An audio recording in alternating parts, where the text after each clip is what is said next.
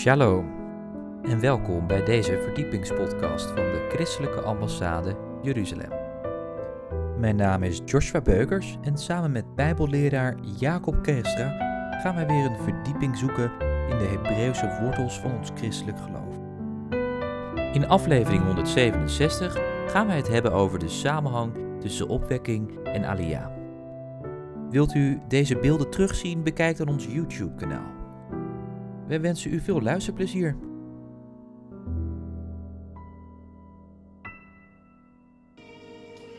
Amen. Amen. Gaat u rustig zitten. Eigenlijk was dat lied een variant op de kortste psalm, psalm 117. Loof de Heer alle gij volken, prijst hem alle gij naties. Wat betekent dat? Alle naties, alle volken. Iedereen, hè? Amen. We gaan het vandaag hebben in dit thema ochtend over is er een samenhang tussen de terugkeer van Israël, de Alia, en de opwekking voor ons. Daar hoor je niet zo vaak over preken. En volgens mij, de Bijbel geeft daar heel duidelijk een antwoord op. Laten we eerst die bekende teksten gaan lezen uit Romeinen 11.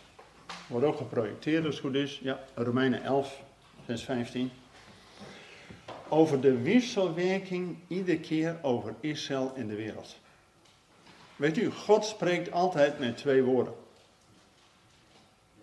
God is een gentleman. Spreekt altijd over Israël en de volkeren. En dan Romeinen 11, het centrum van die Romeinenbrief. En dan staat er, vers 15, want als hun verwerping, dus van Israël, verzoening voor de wereld betekent. Wacht even, wacht even.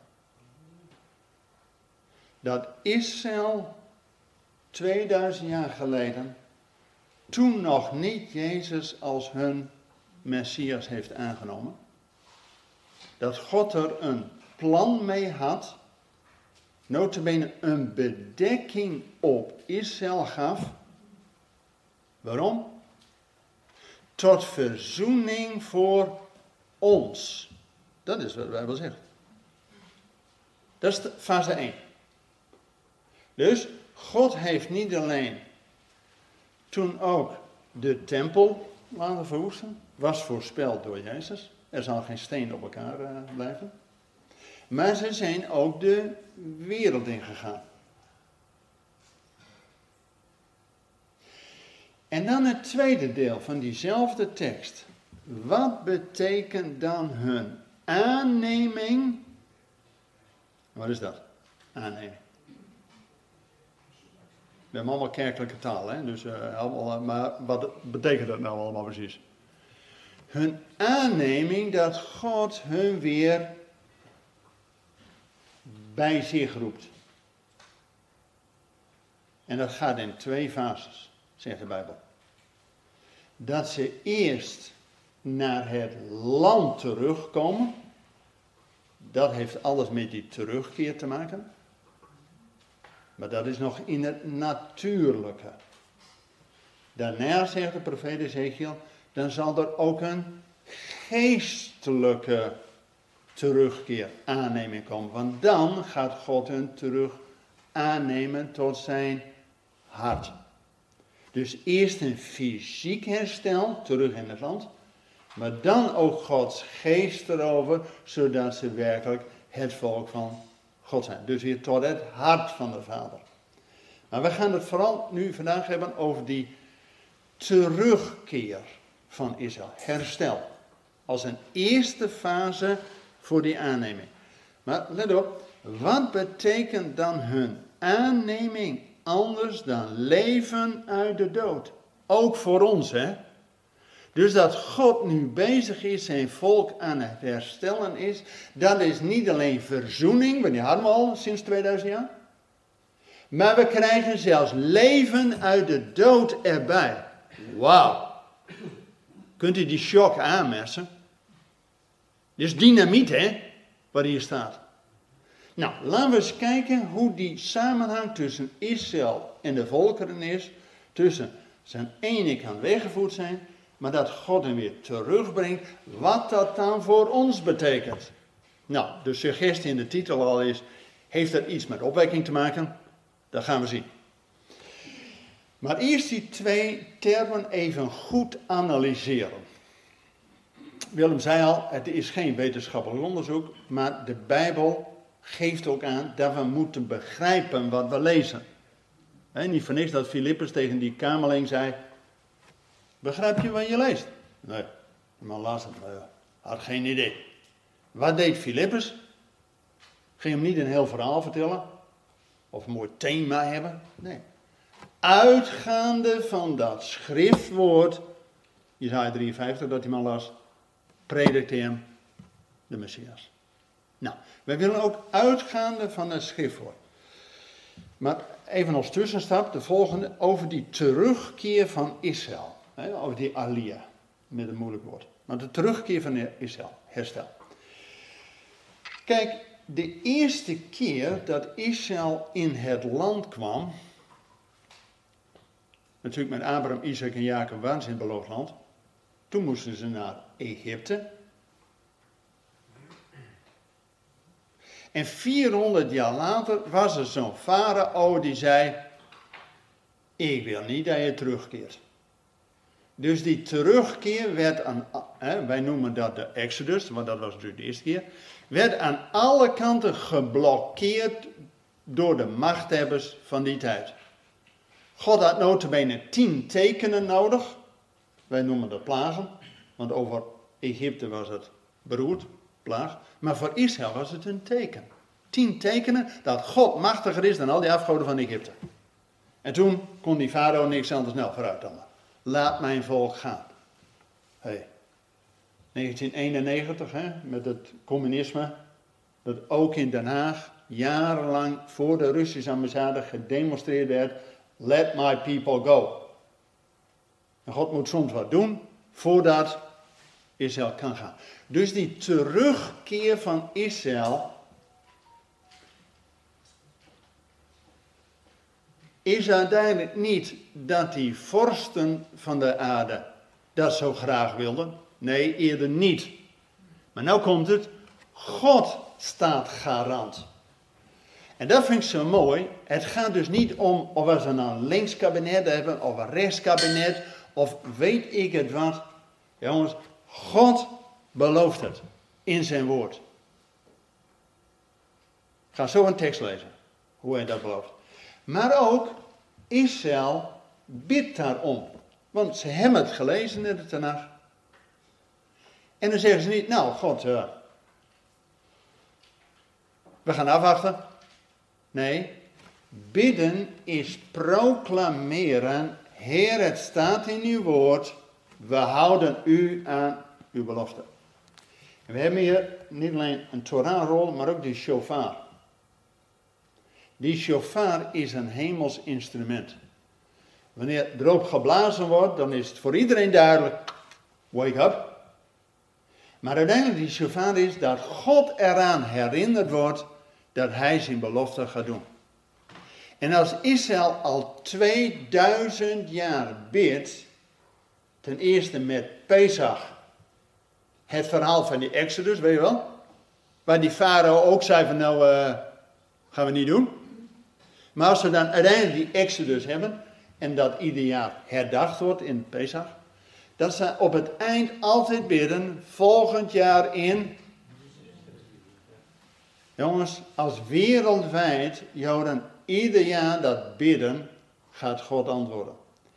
En niet alleen één keer per jaar met die Pesach, die sedemaaltijd, maar iedere dag wordt dat Amida, ook wel het 18 gebed met 18 onderdelen, gebeden. En dat wordt staande gedaan, zodat het ook wel eens het staande gebed. En een van die laatste onderdelen is bidden om de terugkeer. Ja, en als Israël wereldwijd iedere dag, dat drie keer per dag bidt, zou God dan alleen maar watjes in de oren hebben? Nee. Dus God doet het, gebed helpt, maar God doet het op zijn tijd. Nou, daarvoor gaan we naar het schriftgedeelte, vaker genoemd hier Jeremia 31. Jeremia 31, en daar staat een heel bijzondere tekst. Het hele hoofdstuk heeft aan bovenschrift de terugkeer van Israël. Nou, ik heb het niet bedacht, stond er al. Dus een heel hoofdstuk over de terugkeer, de Aliyah van Israël. En dan staat er in vers 10, hoor het woord van de Heer, heidevolken. Verkondig het in de kustlanden van ver weg. Wacht even. Wie zijn die kustlanden ver weg? De Bijbel is geschreven vanuit Israël. Alle Joodse schrijvers woonden in Israël.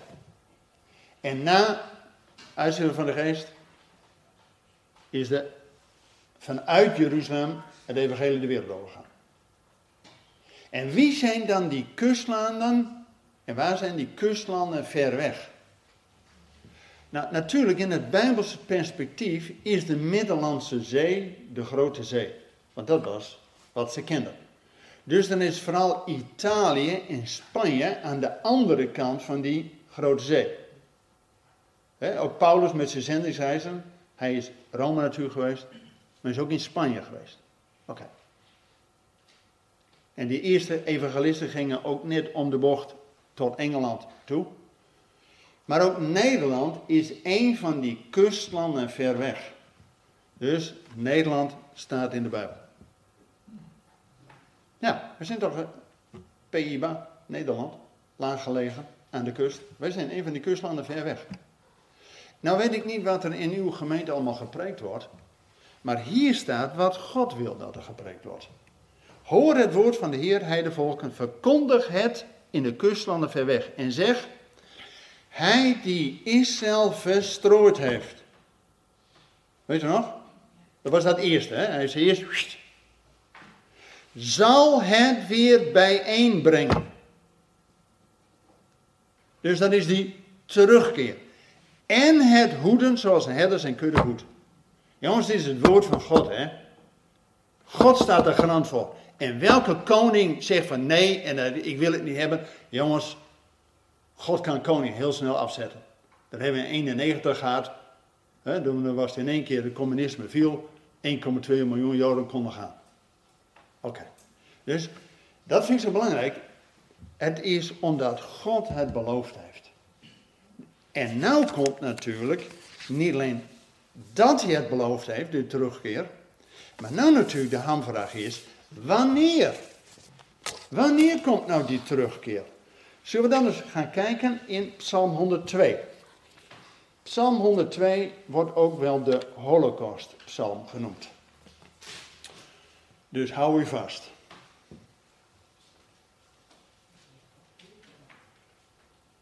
Psalm 102.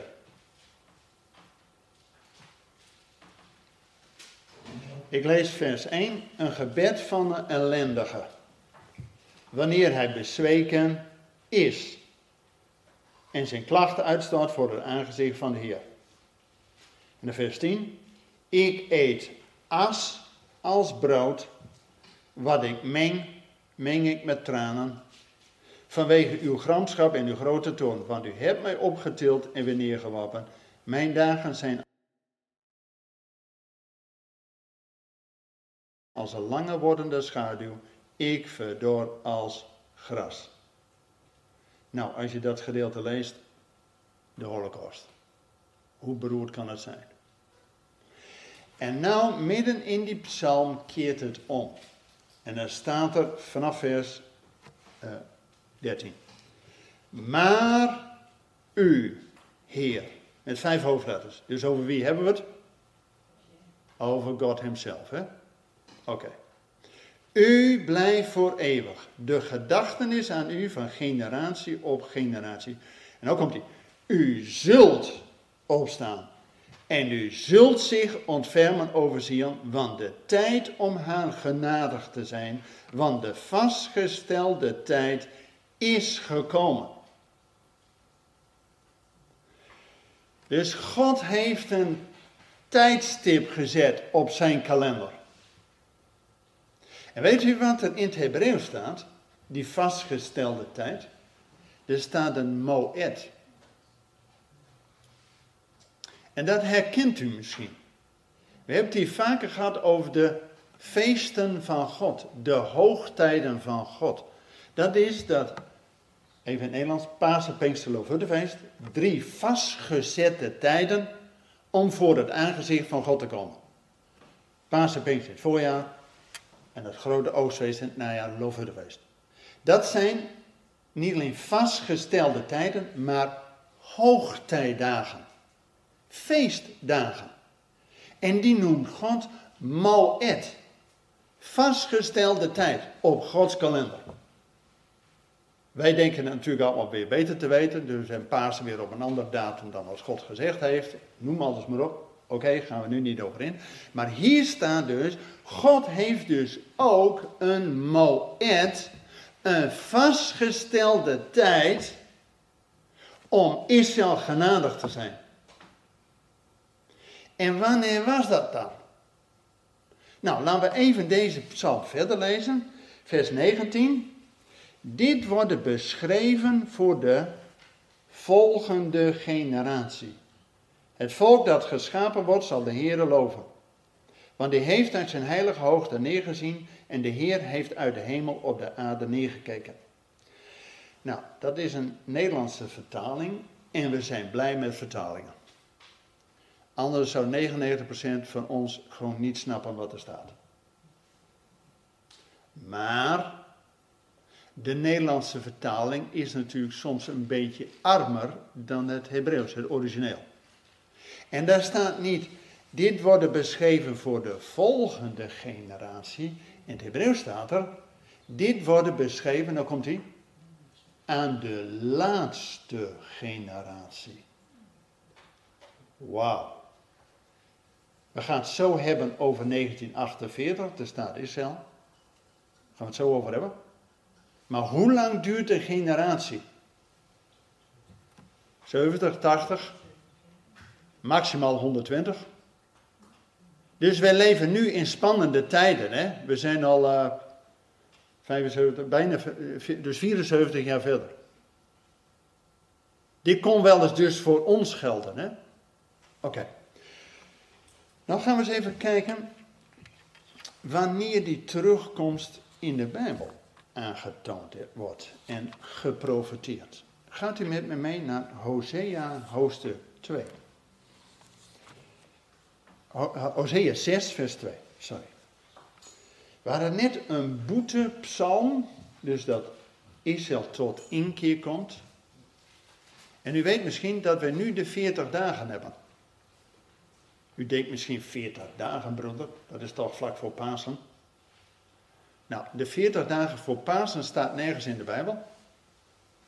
Prima om te hebben, maar staat nergens in het woord. Israël viert de 40 dagen nu.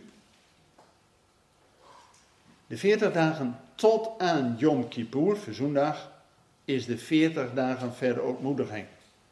Dus ook die boetepsalm, psalmen van verootmoediging, worden nu gelezen. En in Hosea hoofdstuk 6, waarboven staat Israëls boete. En daar staat, kom, laten we terugkeren naar de Heer. Dus omkering doen, bekering heet dat. Want die heeft verscheurd, maar hij zal ons genezen. Hij heeft geslagen, maar hij zal ons verbinden. Dus eerst proclameer je, wanneer Israël zich terugkeert tot God, dan gaat God herstel geven. En dan komt hij. Na twee dagen zal hij ons levend maken.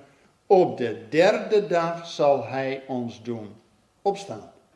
Dan zullen we voor zijn aangezicht leven. Dan zullen we hem kennen. En we zullen ernaar jagen de Heer te kennen. En zijn verschijning staat vast als de dageraad. Ja, hij komt naar ons toe als de regen, als de late regen die het land nat maakt. Profetie uit Hosea. En u weet, Hosea met Hebreeuwse oren, maar daarvoor zijn we hier, om die Hebreeuwse context van ons geloof te hebben. Hosea is dezelfde naam in het Hebreeuws als Joshua en Jehoshua en Yeshua. Dus dit gaat over een Bijbelboek, een profetisch boek, waarin God redt.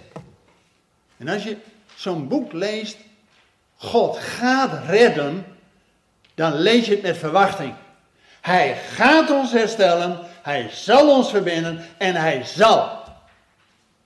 Dus niet van, ach, mocht het nog eens staan te gebeuren. Nee, hij gaat. En wanneer nou? Nou, de Bijbel is duidelijk. Na twee dagen. Ten derde. Wij vertalen dat natuurlijk direct. Oh, die drie dagen van de opstanding. Amen. Heeft er ook anders mee te maken? Maar dit gaat in de eerste plaats over Israël. En nou even schrift met schrift vergelijken. Dus niet zelf maar wat bedenken. In 2 Petrus 3 staat. Laat dit vooral u niet ontgaan, geliefden, dat één dag bij de Heer is als. En duizend jaar als één dag. Ja? Dus even geen invulkunde, maar gewoon schrift met schrift vergelijken. Hè? Wat gewoon de Bijbel zegt. Dus als hier staat in Hosea, na twee dagen zal hij ons levend maken. En op de derde dag doen opstaan. Dat heeft met opstanding te maken, weet u? Over welke tijd spreekt de schrift? Na Jezus jaar 70 is Israël verwoest, tempel verwoest. Maar na twee dagen, na 2000 jaar. En ten, op die derde, jongens, we leven nu 2000 jaar na Jezus. Inmiddels in het derde millennium. Dus over welke tijd spreekt die profeet? Dat kon wel eens over nu gaan. Ja, nou, ik bedoel, 1 plus 1 is toch gewoon duidelijk. De Bijbel is niet zo moeilijk hoor. Alleen wij maken het vaak zo moeilijk. Als we gewoon lezen wat er staat, dan zijn we al heel eind. Dus, het gaat over nu. Nou nog eventjes weer op die 1948 terug. Ik heb hem even hier niet bijgezet. Maar ja, je weet, als de PowerPoint klaar is, s'nachts blijf je nadenken over de preek. Je moest ineens denken aan die tekst uit Jesaja 66, vers 8, waar staat, waar God zich afvraagt, kan een volk in één dag geboren worden? Nou, kent u die tekst? Jesaja 66, vers 8. En daar staat erbij dat God zegt, nou, voordat Israël ware had, was er geboren. Jongens, niet op één dag, maar in een half uur is de staat Israël ontstaan. Vrijdagmiddag 14 mei 1948 tussen 4 en half 5 dat David ben Goedman de staat Israël uitstaan, uitriep. Jongens, in één dag. En die dag was bij God bekend. Logisch dat de tegenstander van tevoren probeerde om er tegen te zijn. En weet je waarom? Waarom is die, tegen, die tegenstander altijd actief? Waarom nou? Dat was al bij die farao. Die wou niet dat Israël terugkeerde. Want dat was de eerste keer dat Israël, zeg maar, terugkwam. Maar God doet iets in het midden der aarde aan zijn geliefde volk, aan Israël. Waarom? Omdat er een zegen voor de wereld in is. Want toen Israël de eerste keer in het land kwam, in het beloofde land, wat voor zegen was er voor ons? Wij hebben door Israël toen de schrift gekregen. Door 40 Joodse schrijvers hebben wij het woord van God gekregen. Maar Israël heeft zich ook niet altijd aan het woord gehouden, dus zij mochten niet in het land blijven, want het land is niet van Israël, maar is van God. En als zij geen rust hadden, Sabbatjaar jubeljaar, noem maar op, dan zegt God, dan zet ik jullie even aan de kant, zodat mijn land rust krijgt. Dus ze moesten 70 jaar elders. Maar dan, Jeremia profeteert, na 70 jaar mogen ze weer terug. En toen Israël voor de tweede keer terugkwam in het land, wat God in het midden der aarde deed, wat voor zegen was er voor ons? Altijd goed om te vragen, wat zin voor mij? Ja dan, het is leuk dat God dan met Israël aan de gaat. Prima. Maar hebben wij dan nog maar? Mag je gewoon vragen, hè? Weet u welke zegen wij gekregen hebben toen Israël die tweede keer in het land was? Toen hebben we Jezus gekregen en direct daarna de uitstorting van de Heilige Geest. En daarom zegt Romeinen 15, wij hebben alle zegen via Israël ontvangen. Gods woord, Gods zoon en Gods geest. Amen. Nu gaat God de draad weer oppakken met zijn volk en brengt hen terug. En logisch dat de tegenstander dat niet leuk vindt.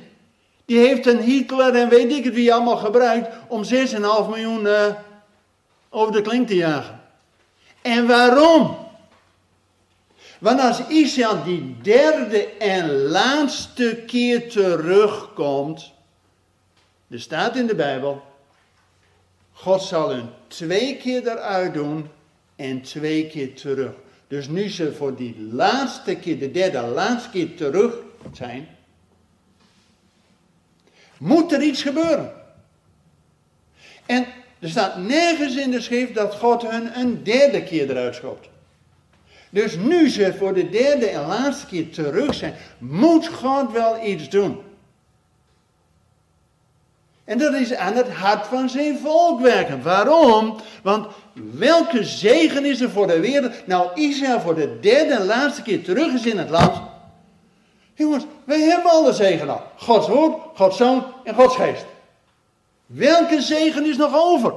Er is maar één ding meer over en dat is dat hij Jezus als de Messias naar deze aarde dat is de grote zegen. Die wordt voorbereid doordat Israël terugkeert naar het land, terugkeert tot het hart van de Vader en met ons uitroept, gezegend hij die komt.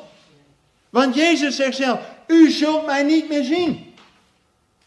Nou, dat is al wat. En er staat een komma. Totdat ook gij, en zegt dat specifiek tegen Jeruzalem, dus niet tegen ons, maar tegen Jeruzalem, Wanneer Jeruzalem zegt, Baruch haba Bashem Adonai, gezegendheid die komt. Dus, logisch dat die tegenstander van God hier niet happy mee is. Want wanneer Jezus terugkomt en zijn koninkrijk op aarde wat is er dan, wat zal er dan met de tegenstander van God gebeuren? Einde oefening. Dus logisch dat hij nou alles op alles zet om Israël maar tegen te werken. Dat hij een Hitler en weet ik wat gebruikt om maar tegen die terugkeer te zijn. Snapt u het? Oké. En nou hebben we genoeg over die terugkeer dat dat door God zelf beloofd wordt.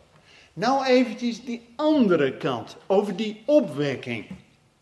Nou, weer een schriftgedeelte. En dat lees ik uit Ezekiel 36. We hebben al iets over Ezekiel gehad. En dan staat er Ezekiel 36, waarboven staat herstel van Israël. Nou, dan zijn we in het goede hoofdstuk, hè? Dat toch? Bedoel, dan hebben we toch over. En dan natuurlijk de vraag, wat heeft het dan met ons te maken?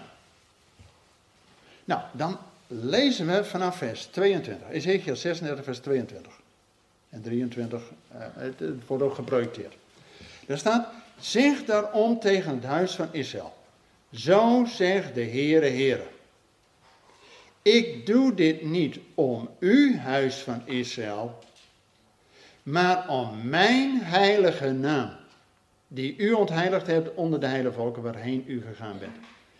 Ik zal mijn grote naam heiligen, die onder de heilige volken ontheiligd is, die u in hun midden ontheiligd hebt. Dan zullen de heidenvolken weten dat ik de Heere ben. Spreek de Heere, Heere, als ik in u voor hun ogen geheiligd wordt. Nou, dat is allemaal uh, bijbelse taal. Wat betekent dat nou In gewoon Nederlands. Dat God, en dat hele hoofdstuk 36 gaat over dat God Israël, dal de dorpbezen, weer terugbrengt naar het land. En wat heeft het dan voor ons te betekenen? Leuk dat God Israël weer terugbrengt. Prima. Amen. Zo'n honderden, volgens mij meer dan 300 keer geprofiteerd in de Bijbel. Amen. Dan weten we in ieder geval dat God te vertrouwen is, weet u wel. Maar als God niet te vertrouwen is, ja, dan heeft het ook geen zin dat we hier zijn. Maar omdat God zich houdt aan zijn woord, is hij te vertrouwen. En daarom kunnen ons geloof in hem stellen. Oké. En hier is het eigenlijk, niet omdat Israël het beste jongetje van de klas is, hè. Nee, hier staat, u hebt mijn naam ontheiligd. Zo. Maar God doet het niet omdat Israël zo'n brave jongen is. Maar God doet dit, de hele terugkeer van Israël, zodat zijn naam verheerlijkt wordt in de volkeren. Dat is de basis. Want anders kunnen we zeggen, oh, Israël is zo goed. Nou ja, ja, dan moet we maar een voorbeeld. Nee, Israël moet ook uit genade leven. Net als wij. Afsterven aan onszelf en bekleed worden. Ja, dat is hetzelfde principe. En hier staat dus, dan zullen de heidenvolken weten dat ik de Heer ben. Nou, dat is opwekking. Als wij zullen weten wie God is, jongens, nu voor het eerst, dat een, uh, het CBR, die had een enquête, dat de meerderheid van de Nederlanders gelooft niet meer dat er een God is. Nu voor het eerst. Nou, hier staat, dan zal in ieder geval ook wij weten dat ik de Heer ben. Kijk, of je er nou in gelooft of niet, dat is jouw reactie. Maar God gaat duidelijk maken dat Hij er is. Jongens, we hebben nou tien crisis tegelijk, hè? En het wordt alleen maar erger hoor. Maar wij hebben de les nog niet geleerd.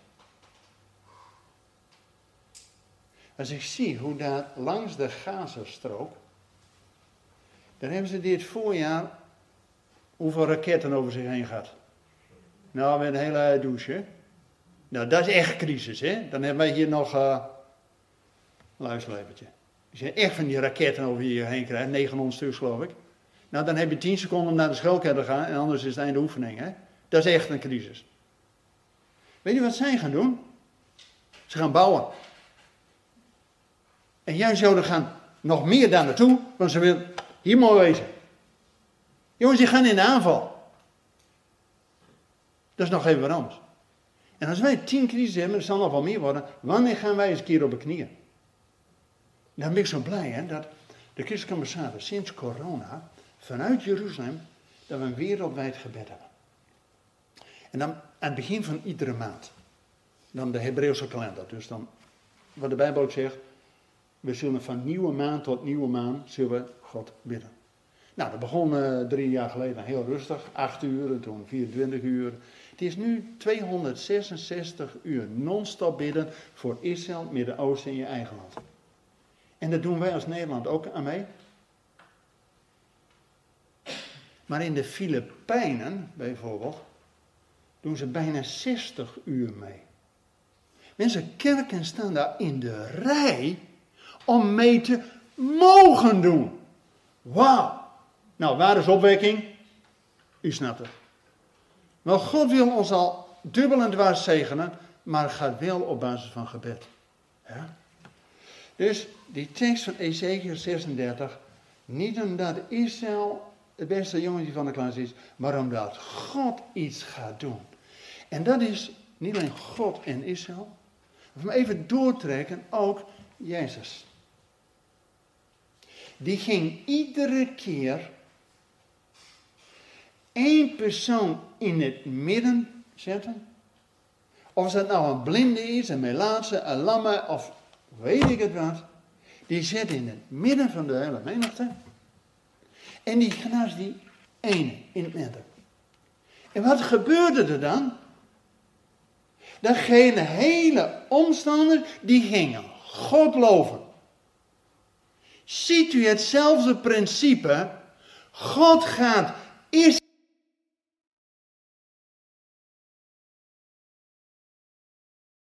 in het midden genezen, herstellen.